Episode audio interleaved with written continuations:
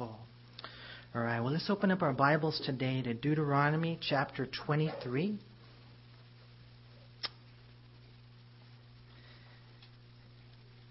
And we're in a section in Deuteronomy right now that um, it is labeled miscellaneous laws, and, and to be honest with you, it can be kind of tough to go through.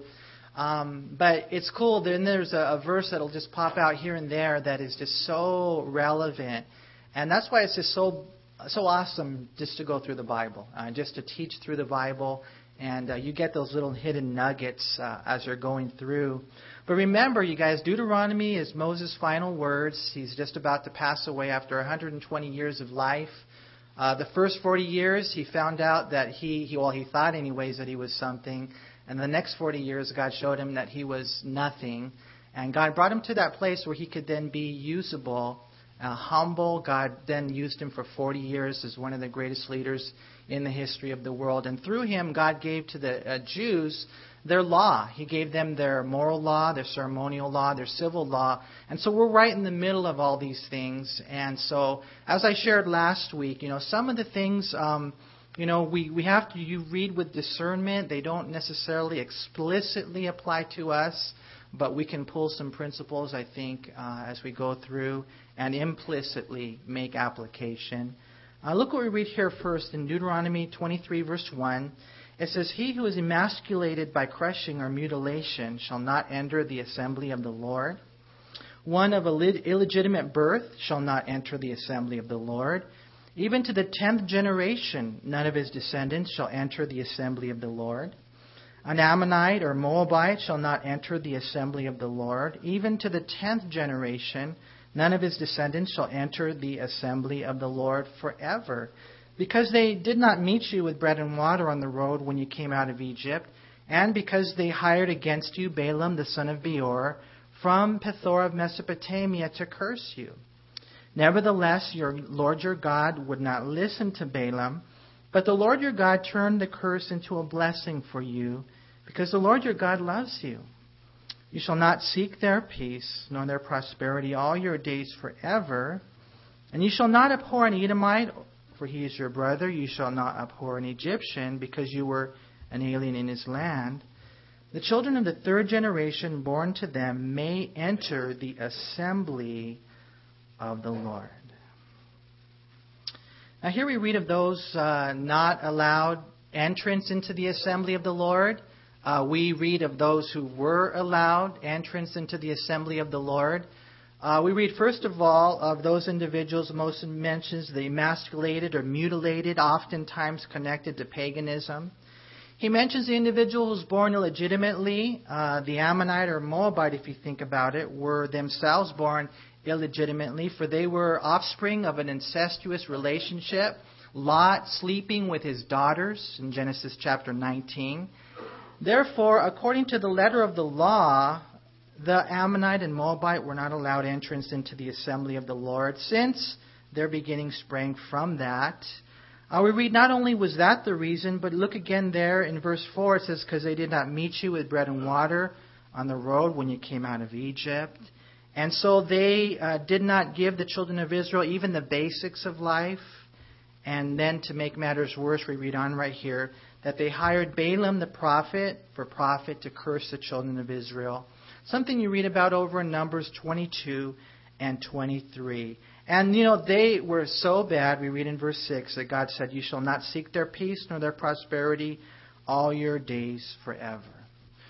Now, in looking at this, it's kind of interesting, but we need to always balance things with Scripture.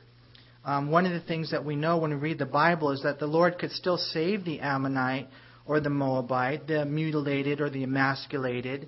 But as far as the visible entrance into the assembly of the Lord, God said, well, what they had done, uh, according to the letter of the law, had crossed certain lines.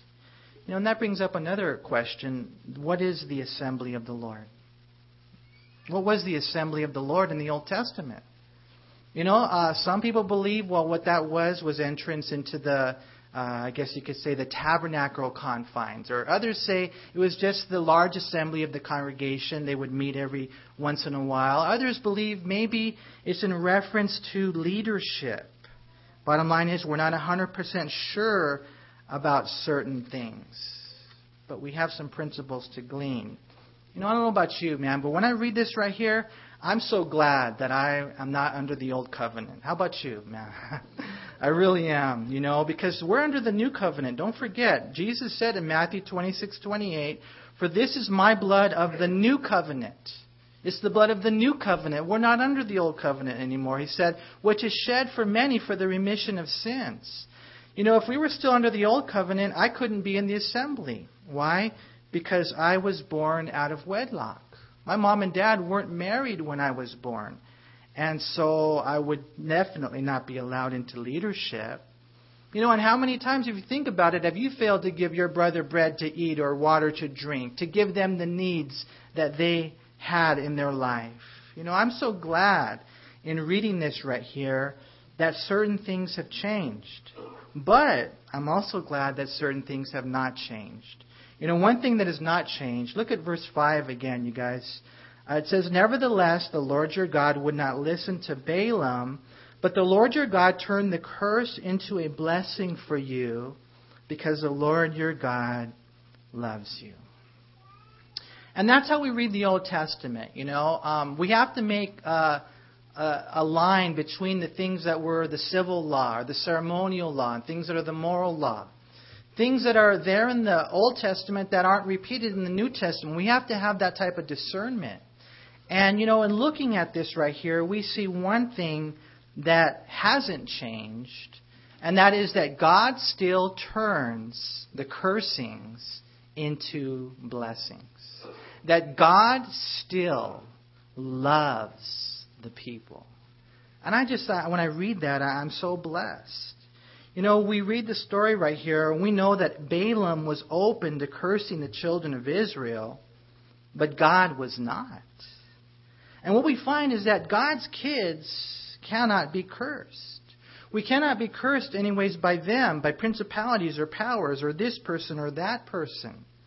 You know, whenever things happen in our life, uh, you may intend it for evil, but God, in my life, will use it for good. And when we look at this, it's just a beautiful thing, you know. How many times in the Bible have we seen examples of God turning the curses of man into blessings? You know, we saw this happen when Joseph's brothers, they sold him as a slave to be carried off to Egypt. Years later, though, when Joseph was second in command, his brothers were terrified, right?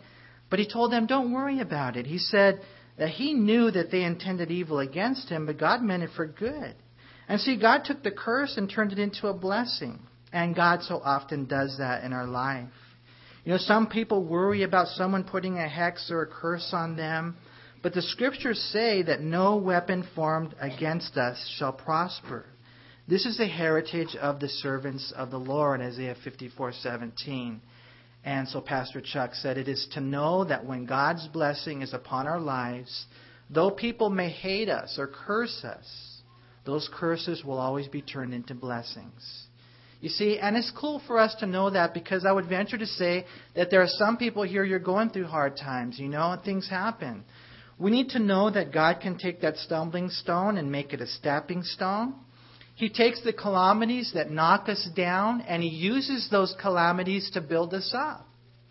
And be encouraged by that, that no matter what comes your way, no weapon formed against you shall prosper. Why? Because God's kids can't be cursed. See? I mean, I mean, the enemy can't do it. That person can't do it. You know, the only one I think that can kind of make things a little interesting is us, right? I know sometimes that gets scary, but at the same time, understand the amazing, amazing, amazing grace of God. That as we stand in His righteousness and as we trust in Jesus, that as we, you know, get up and start over again, that God will meet us there. God is good, you guys. He really is. You know, right now I'm reading an autobiography by the wife of Steven Curtis Chapman. Her name is Mary Beth. And I know a lot of you probably know the story after the little girl died, having been run over accidentally by their son. Think about that. How tough that must be. Not only to lose your daughter, but to have your son, you know, go through that. Um, it was an extremely uh, deep blow to their family. But in reading the book, I see that she's choosing to see the beauty from the ashes, the blessing from what might appear to be a cursing. And you know, one quote that she shares that really jumped out at me, it said this it said, Love of God is pure when joy and suffering inspire an equal amount of gratitude. And I read that and I said, wow, love of God is pure when joy and suffering bring an equal amount of gratitude. Man, I said, wow, Lord, that's a long way from the love that I have. Because so many times, you know, we get all excited and we get, you know, feeling good and we're in a good mood and we're happy when everything's going great. But when things aren't really going great, you know, we, you know, get all bummed out and, and wigged out and, you know, stressed out. And, you know, but when it comes to being God's kids, he says that there should be an equal amount of gratitude.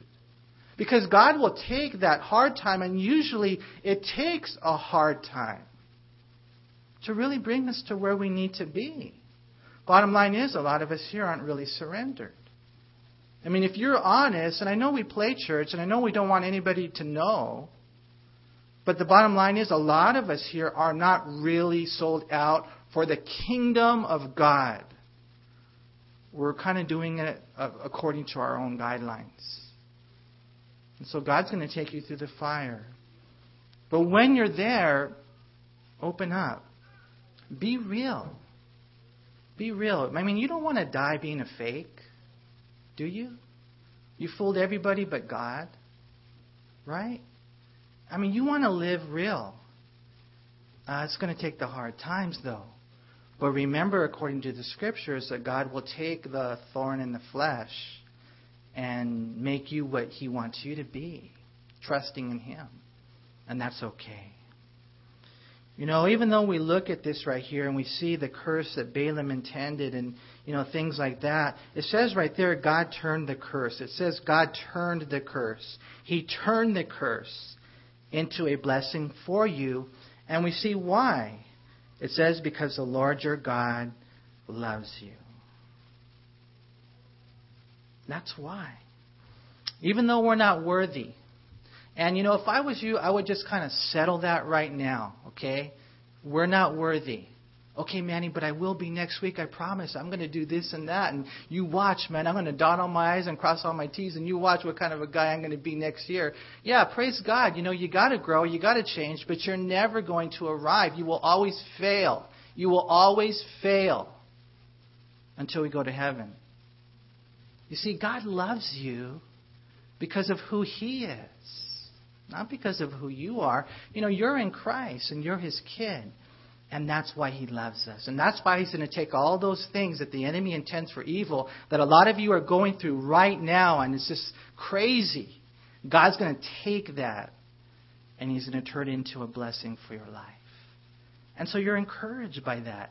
It's almost like you want it. Okay, then, Lord, you know what? Tell you what, man. Um, because that's how fruitful it is. You see, in looking at this right here, we see that in the Old Testament, some were excluded from the assembly and some were included. Uh, we read about them in verse 7 the Edomite, he's your brother. Uh, and he says, the Egyptian, don't abhor him. Why? Because you were an alien in his land. You see, the Edomites were descendants of Esau, the brother of Jacob, children of Isaac and Rebekah, and they were to be included because of their relation. And the Egyptians were allowed into the assembly because of their connection. Bottom line is, God looked back, God looked forward. He sees who they were, He sees who they will be, He sees what they did and what they'll do, and then He calls the shots.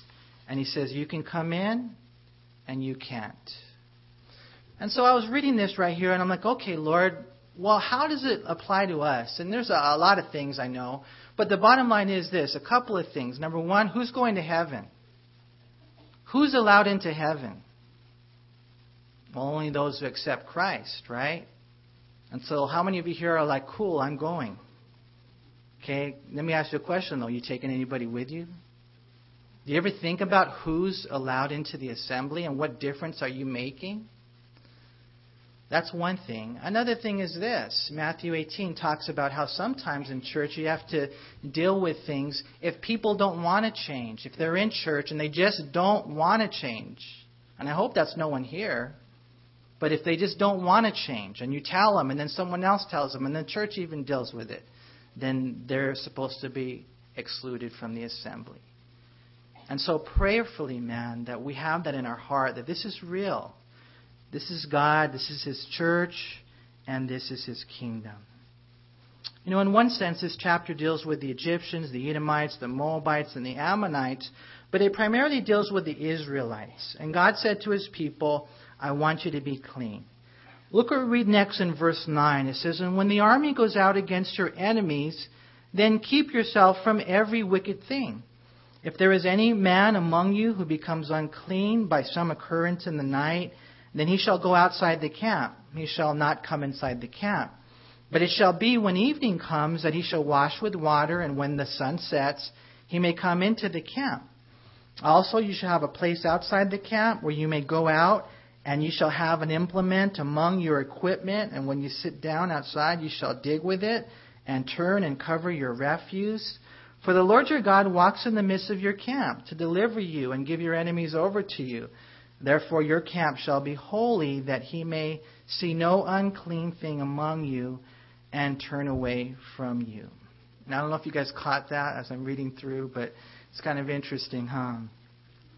You know, for the Israelites, and I guess the, the main thing is, is that he just wanted them to be clean. And, you know, being clean and unclean for them was external as well as internal. For them, it sometimes had to do even with things like sanitation as well as sanctification. Remember, you guys, and we read that part right there, they didn't have toilets back then, right? And so God said, okay, take care of business, have a place to go, a shovel nearby, and bury your waste, right? And, you know, there we have some precepts for them, and I think, though, for us, some principles. Um, Notice again what we read there in verse 9 when the army goes out against your enemies, then keep yourself from every wicked thing.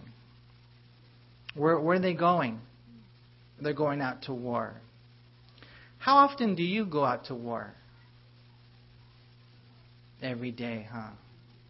When you wake up in the morning, you go out to war. And so when the armies go out to war, keep yourself, he says, from every wicked thing. Don't forget, this camp is consecrated, God says. And so you ask, well, why is it consecrated? Or read there again in verse 14. Why? Because the Lord your God walks in the midst of your camp. You know, and for us, you know, you're the temple of God. God lives in you.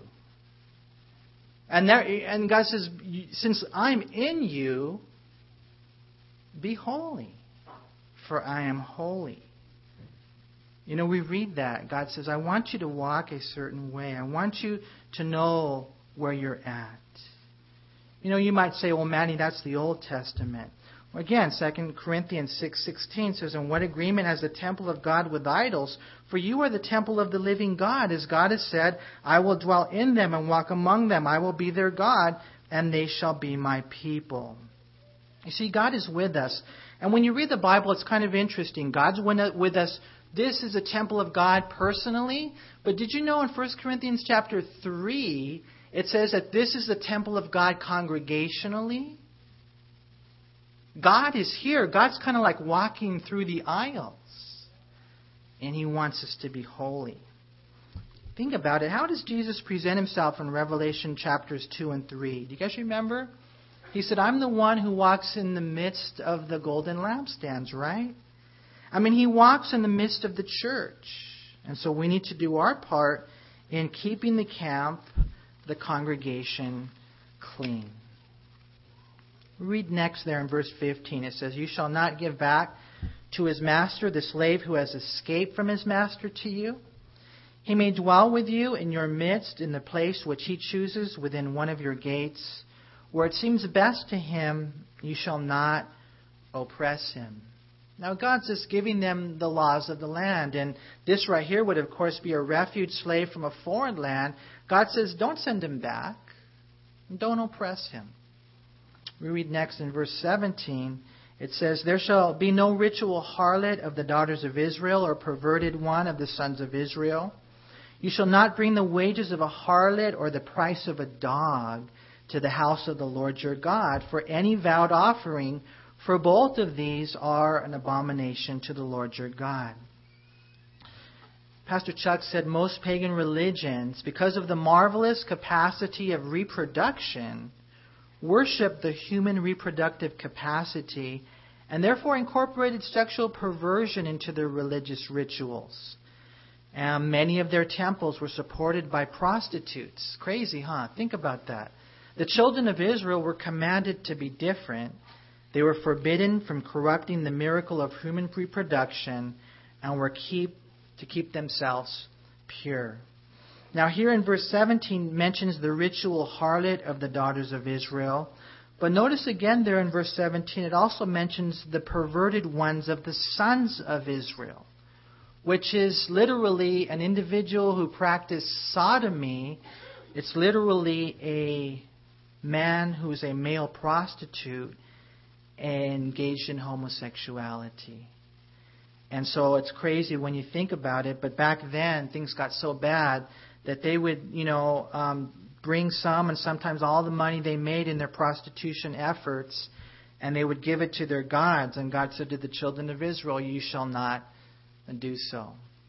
As a matter of fact, I would even kind of venture maybe a little farther and say, when you give to the Lord, you know, do your best to make sure that that money's pure.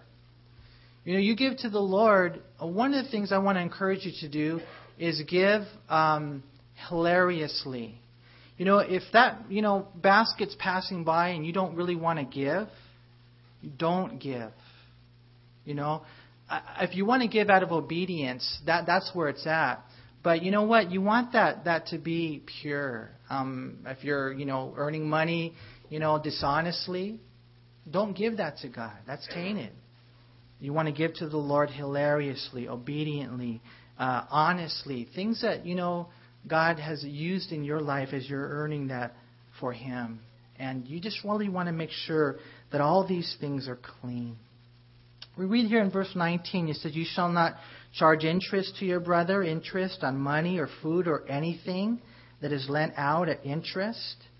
To a foreigner you may charge interest, but to your brother you shall not charge interest. That the Lord your God may bless you in all to which you set your hand in the land which you are entering to possess.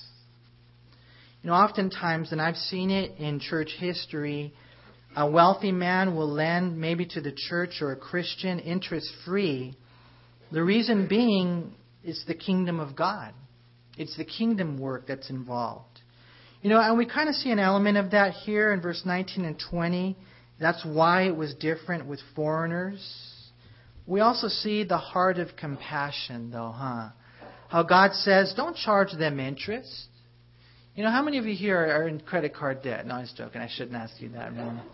You know, when you get your credit card bill and your man, it, it, I think by law, I think they have to tell you now that if you pay the minimum payment, how long it'll take you to pay it off. I'm not sure. I know we're getting there. And so usually, you know, they say if you pay the minimum payment, it'll take you 30 years to pay it off, you know, because they're charging you crazy interest, right?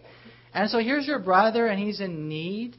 And can you imagine, you know, writing up a document, okay, 10%, 15% interest? God says, no, don't do that. Um, don't charge them interest. It's been tough for them as it is financially. It's going to be hard for them to dig themselves out of the hole that they'll create.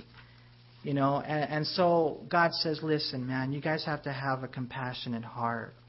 You know, we see the responsibility, I think, in the Bible of wealth. If you've been blessed in that way, and some of you, because of your good stewardship, use it wisely. Bless others. Um, we read next in verse 21. It says, And when you make a vow to the Lord your God, you shall not delay to pay it for the Lord your God will surely require it of you, and it would be sin to you. But if you abstain from vowing, it shall not be sin to you. That which has gone from your lips you shall keep and perform, for you voluntarily vowed to the Lord your God, which you have promised with your mouth. God says, if you made a vow, if you said you were going to do whatever it is, you know, and it's kind of a formal vow to the Lord, God said, I will keep you accountable to that. You know, if you were up here and you, you know, made a vow, maybe it was your marriage vow, um, you know, you, you got to make sure that you know that God will hold you to those words that you repeated from the minister's mouth, the pastor's mouth. Better not to vow. You got to make sure you follow through. Sometimes we get hasty or wasty in our words, and we don't realize the value of a vow that's made to God. It's actually sacred, it's actually a solemn oath. Ecclesiastes 5, 4 through 5, it says the same thing pretty much. When you make a vow to God, do not delay to pay it, for he has no pleasure in fools. Pay what you have vowed. Better not to vow than to vow and not to pay. Again, many of us here have made uh, marriage vows. And uh, I would venture to say that some of us here, when we got married, we said that we would love our wives as Christ loves the church. Husbands, you know, uh, if you got married in the church, you probably said that. How you doing? Some of you wives here, you made a vow before God and you said that you would submit to your husband as unto the Lord. You, you told God you would do that. Uh, are you doing that? You know, some of us here, we did those vows, you know, for better, for worse, richer, poorer, sickness and in health, till death do us part. And those were vows you made to God. And, and one day uh, we'll stand before Him and give an account. You know, maybe you're here today and you made a vow to God, you know, to give in a certain way or to live a certain way. And you thought it was no big deal. It is a big deal.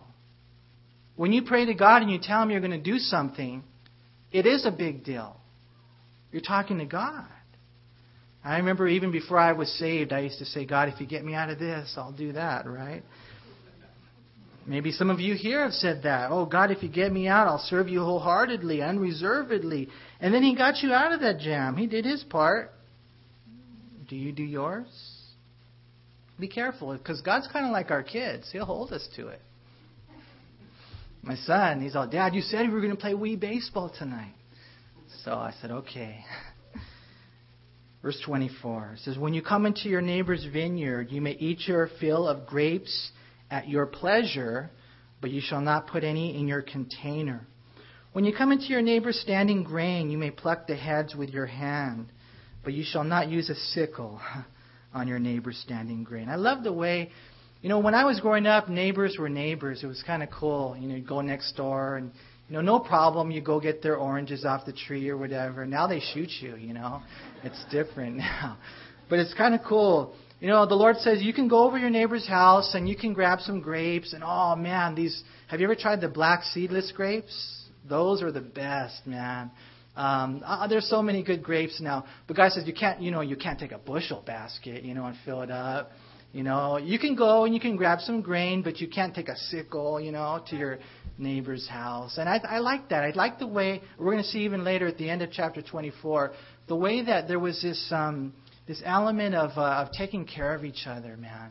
The way that there was this element of love towards one another that is just so beautiful. You know, we don't see it a lot nowadays. Um, especially where I live, I know things are different in different cities and neighborhoods and things like that. Um, but you know, this at heart of being a neighbor is kind of missing. We read next in chapter 24. It says, When a man takes a wife and marries her, and it happens that she finds no favor in his eyes because he has found some uncleanness in her, and he writes her a certificate of divorce, puts it in her hand, and sends her out of his house.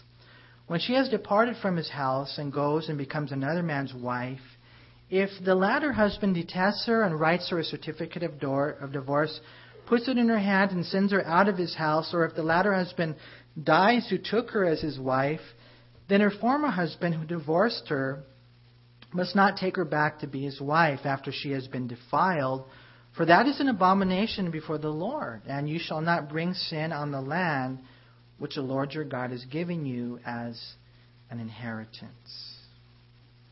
You know, in reading this section right here, it appears to me that the main point is found in verse 4, that you just can't, you know, play games in marriage.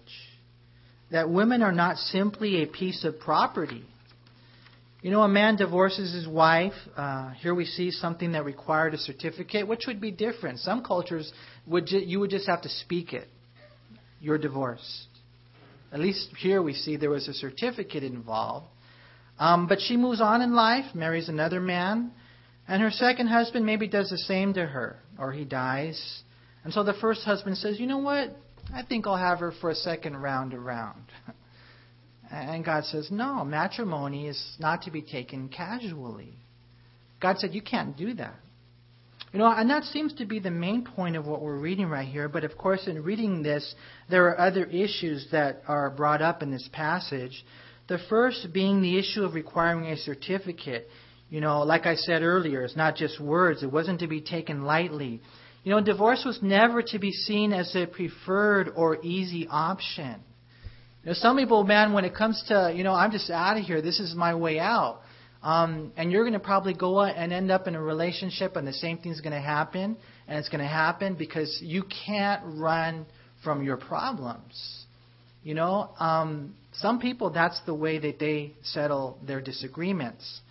But, you know, it's interesting. The Hebrew word translated divorce has at its root the idea of hewing off, a cutting apart. It's the amputation of that which is one flesh. Because when you got married, you became how many? One. And so when you get divorced, you're it's like it's physically amputating that one.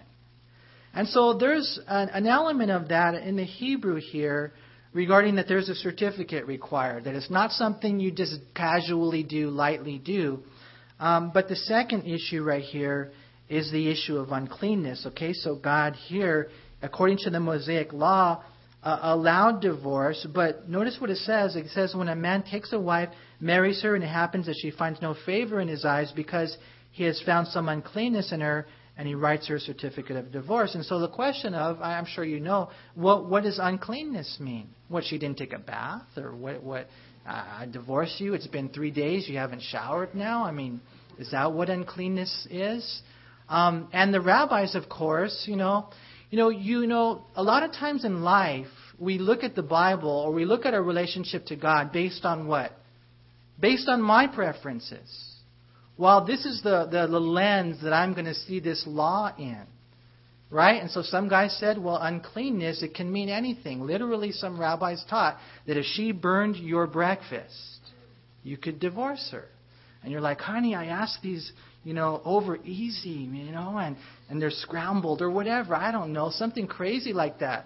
Um, the rabbis would teach if she talked too loud, if she spun around in public, I mean, a lot of different things. But the interesting thing is the Hebrew word, it literally means um, it's like a nakedness. And so there's more to it, definitely, than that. You know, in looking at this right here, and we're going to see in Matthew chapter 19, um, we talk a little bit about divorce. And we probably should stop and, and talk a little bit about this because maybe there's some of you here who really don't know what the Bible teaches about that. You know, Jesus taught about this in Matthew 19, and we should go over there uh, real quick because the the leaders of the day they brought this up to Jesus.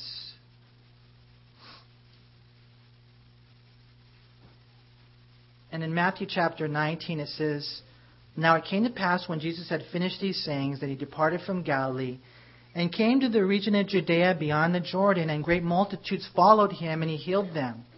And the Pharisees also came to him because they wanted an answer, right? No, it's because they wanted to test him. And they said to him, Is it lawful for a man to divorce his wife for just any reason?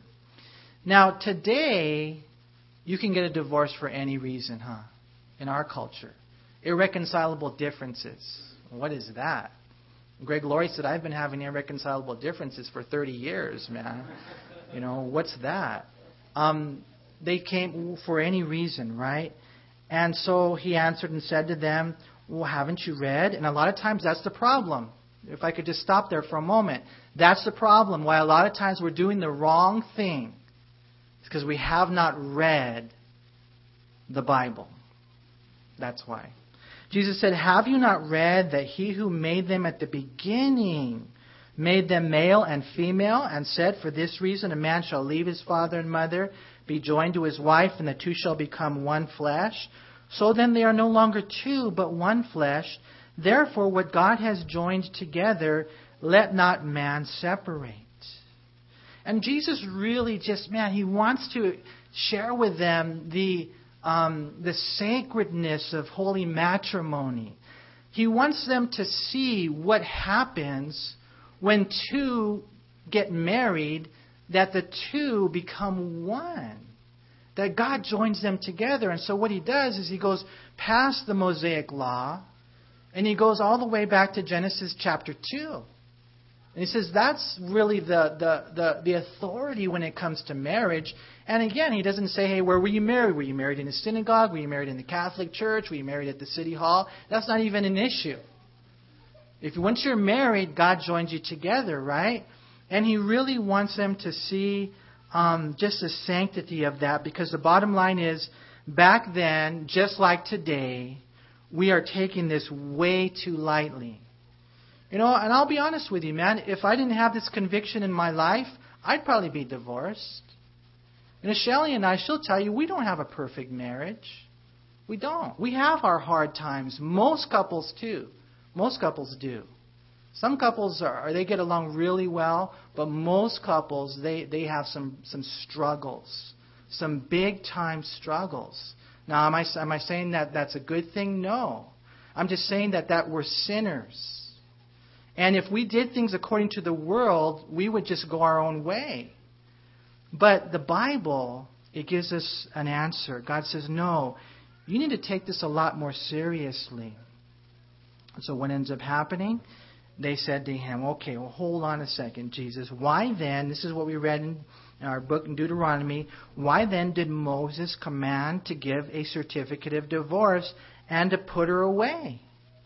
And he said to them, Moses, because of the hardness of your hearts, permitted you to divorce your wives. But from the beginning, it was not so. And here's the authority right here in verse 9. And I say to you, whoever divorces his wife except for sexual immorality and marries another commits adultery, and whoever marries her who is divorced commits adultery. And, and the Lord said that the only way you know you can get a divorce is is when there's sexual adultery, when there's that immorality. But even then, you can try to work it out. You know, sometimes, though, the Lord knows that that individual will never change. That that has been a violation that has dealt the marriage a death blow. And God does give an individual in such cases the freedom to move on. It doesn't make them a second class citizen in any way.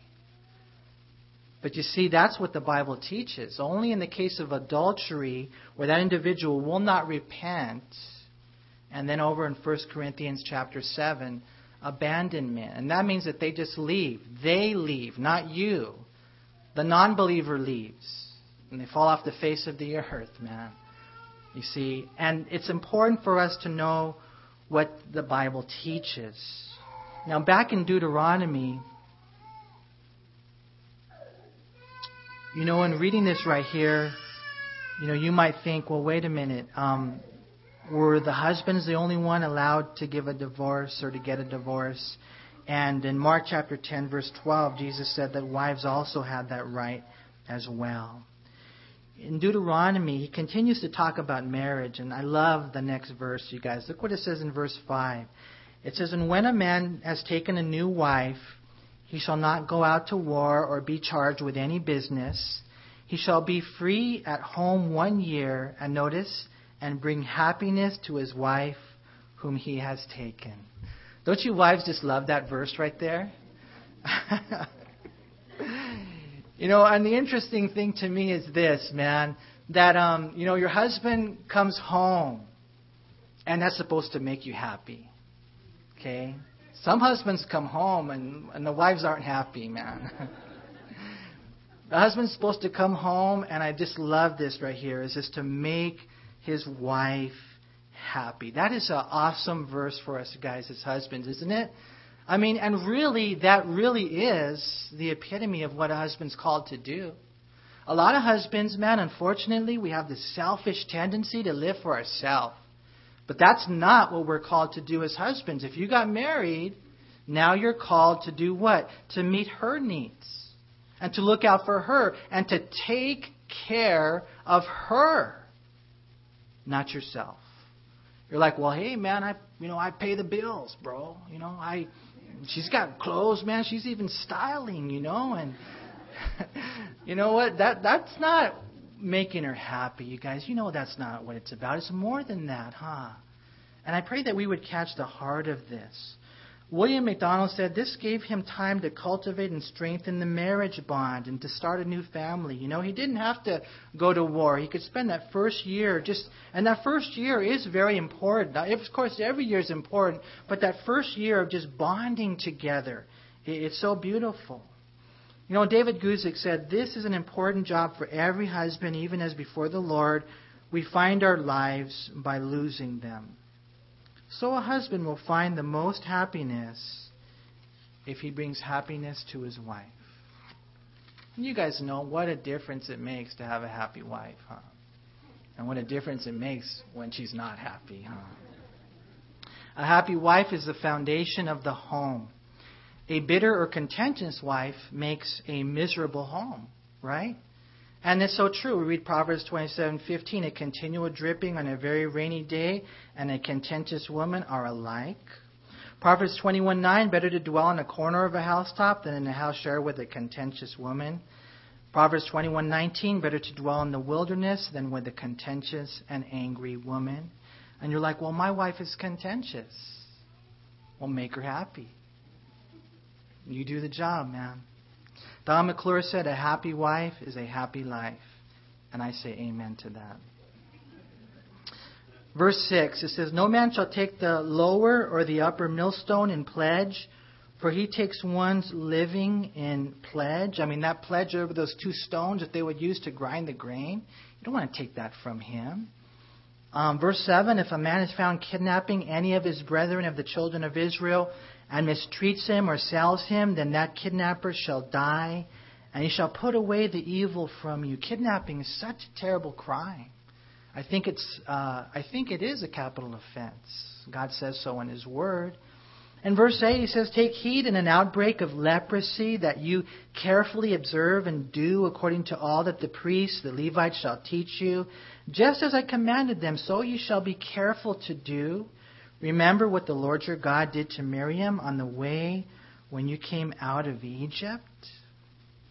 You know, and the Lord's just telling him, man, make sure that you obey the law. Make sure that you obey the Bible. Uh, when it comes to leprosy, we read the commands in detail, Leviticus 13 and 14, and how God wanted lepers examined and He wanted them quarantined because leprosy was such a dreadful disease. And so He says right here, you know, make sure that you're biblical. And then in verse 9, it's kind of interesting. He says, Remember what the Lord your God did to Miriam on the way when you came out of Egypt? Do you remember that?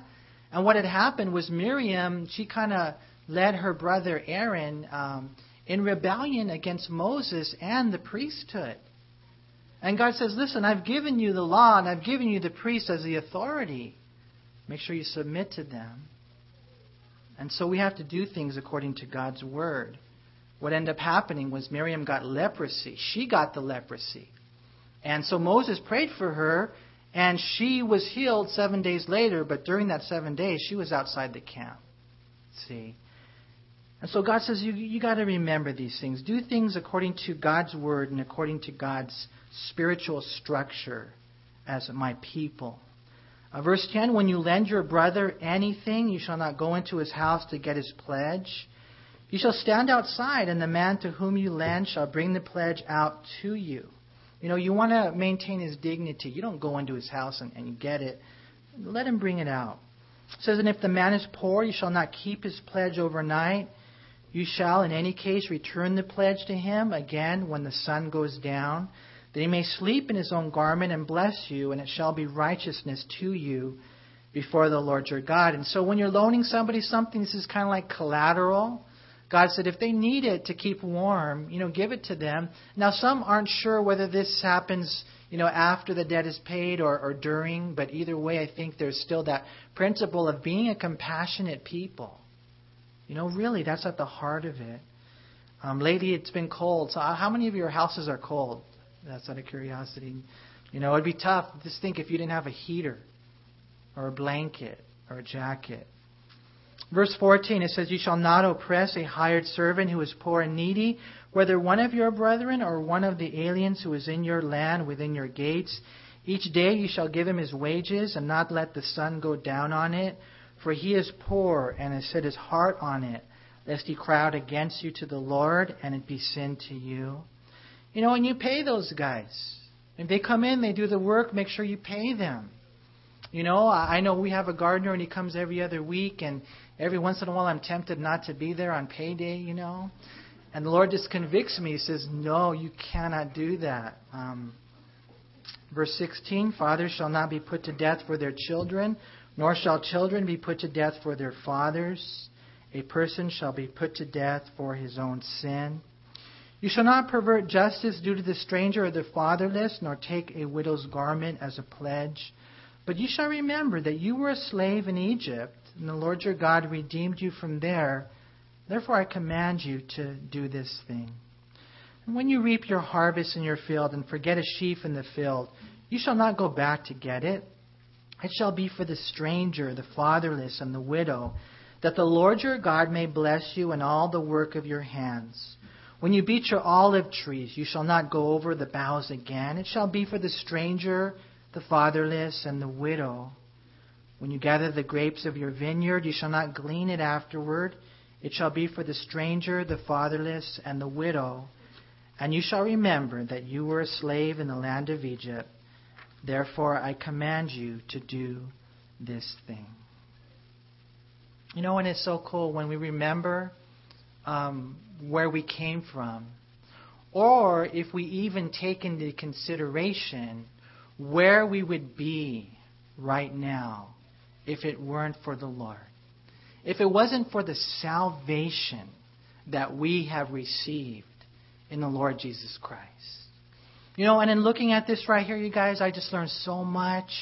You know, we end right there, and again, we see it throughout the Bible, and this has been hammered into my heart year after year about how God takes care of the poor, the orphan, the widow, you know, those who are struggling.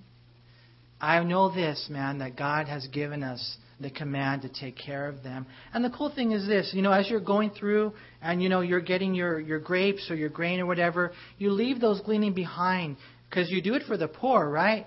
But the cool thing is this, that you don't just, you don't go and give it to them necessarily. They have to come and get it, huh? And isn't that a good welfare system? Not just a handout. Hey, you, you want some food? I'll tell you what, why don't you do a little work? They come and, and they work for it, and God maintains that dignity for them, also showing them an element of responsibility. And so, I don't know about you, man, but when I read God's Word, I'm so blessed with the practicality of it and the wisdom of it. I'm so blessed to see you guys here on a Thursday night. Hopefully, you're here not because you have to be. Hopefully, you're here because you want to draw near to God. You want to hear His word. You want to worship Him. And you want to fellowship with one another afterwards, encouraging each other, praying for each other, growing as Christians in the Lord. You know, and taking this and, uh, and really asking God, you know, I don't want to just be a hearer, Lord. I want to be a doer of your word. It's kind of interesting. When John Newton was born again, he printed out verse 22 in large letters and he hung it over his mantelpiece where he would be constantly reminded of it. He said, "You know what? That's cool. That's for me." And he just he took the time. You know, he did it on he got on his computer real quick. No, I'm just joking. They didn't have computers then. You know, anyways, he and he put it right there. That stuck out to him. How about for you? Does anything stick out for you? Maybe if there's something here you're like, you know what? I need to make my wife happy, or you know what? I I need to do this, or whatever it is. You know, um, you print it out, put it over your mantelpiece, because you want to be a doer of the word and not a hearer only. Amen? Let's pray. Lord, We thank you for your word, Lord. Uh, thank you so much, Father, even just in looking at your wisdom, your grace, your love in our life, and how Jesus Christ, how Jesus, you have allowed us to come into the assembly. How Jesus, you took an illegitimate child like me and you gave me life and you welcomed me in. How you take the curse and you turn it into a blessing, Lord. How you love us how you love us, even though we're not worthy. But you love us because of who you are, Lord. And so I pray, Lord, tonight that you would touch every heart here, that all the Christians, Lord God, would just be passionate and consumed with the kingdom, on fire, in love with one another. And if there's anyone here tonight who maybe has drifted away, who is not a Christian, that tonight, Lord God, tonight, you would lead them to you, that they would come to you, and that tonight, Father, would be their night of salvation. And if you're here today, and just in case you don't know the Lord, maybe someone invited you, or somehow you ended up in here, man. It's not coincidence. It's because God loves you. And God wants to save you. One day you're going to stand before God, and you're going to give an account. And if you have not received Jesus Christ as your Lord and Savior, you will perish. But the good news is that Jesus died for you. He loves you. He wants you. He invites you even tonight to be His child. And right where you're at, you can pray a prayer. You can tell God, I'm going to turn from my sin and I'm going to trust in you as my Lord and Savior. And if you want to do that right where you're at right now, you just close your eyes and in your heart, you tell God, just, just pray this prayer. Say, Lord, I come to you tonight. And I admit that I have sinned. Tonight I turn from my sin. And I trust in Jesus Christ as my Lord and my Savior. Save me. Speak life over me. Fill me with your Holy Spirit. I pray in Jesus' name. Amen. Amen. And if you prayed that prayer, you meant it. Then right now, man, it's so cool. There's a party going on in heaven. We'd love to talk to you, to pray with you, uh, answer any questions that you might have. For the rest of us, let's all stand and we'll close in a song.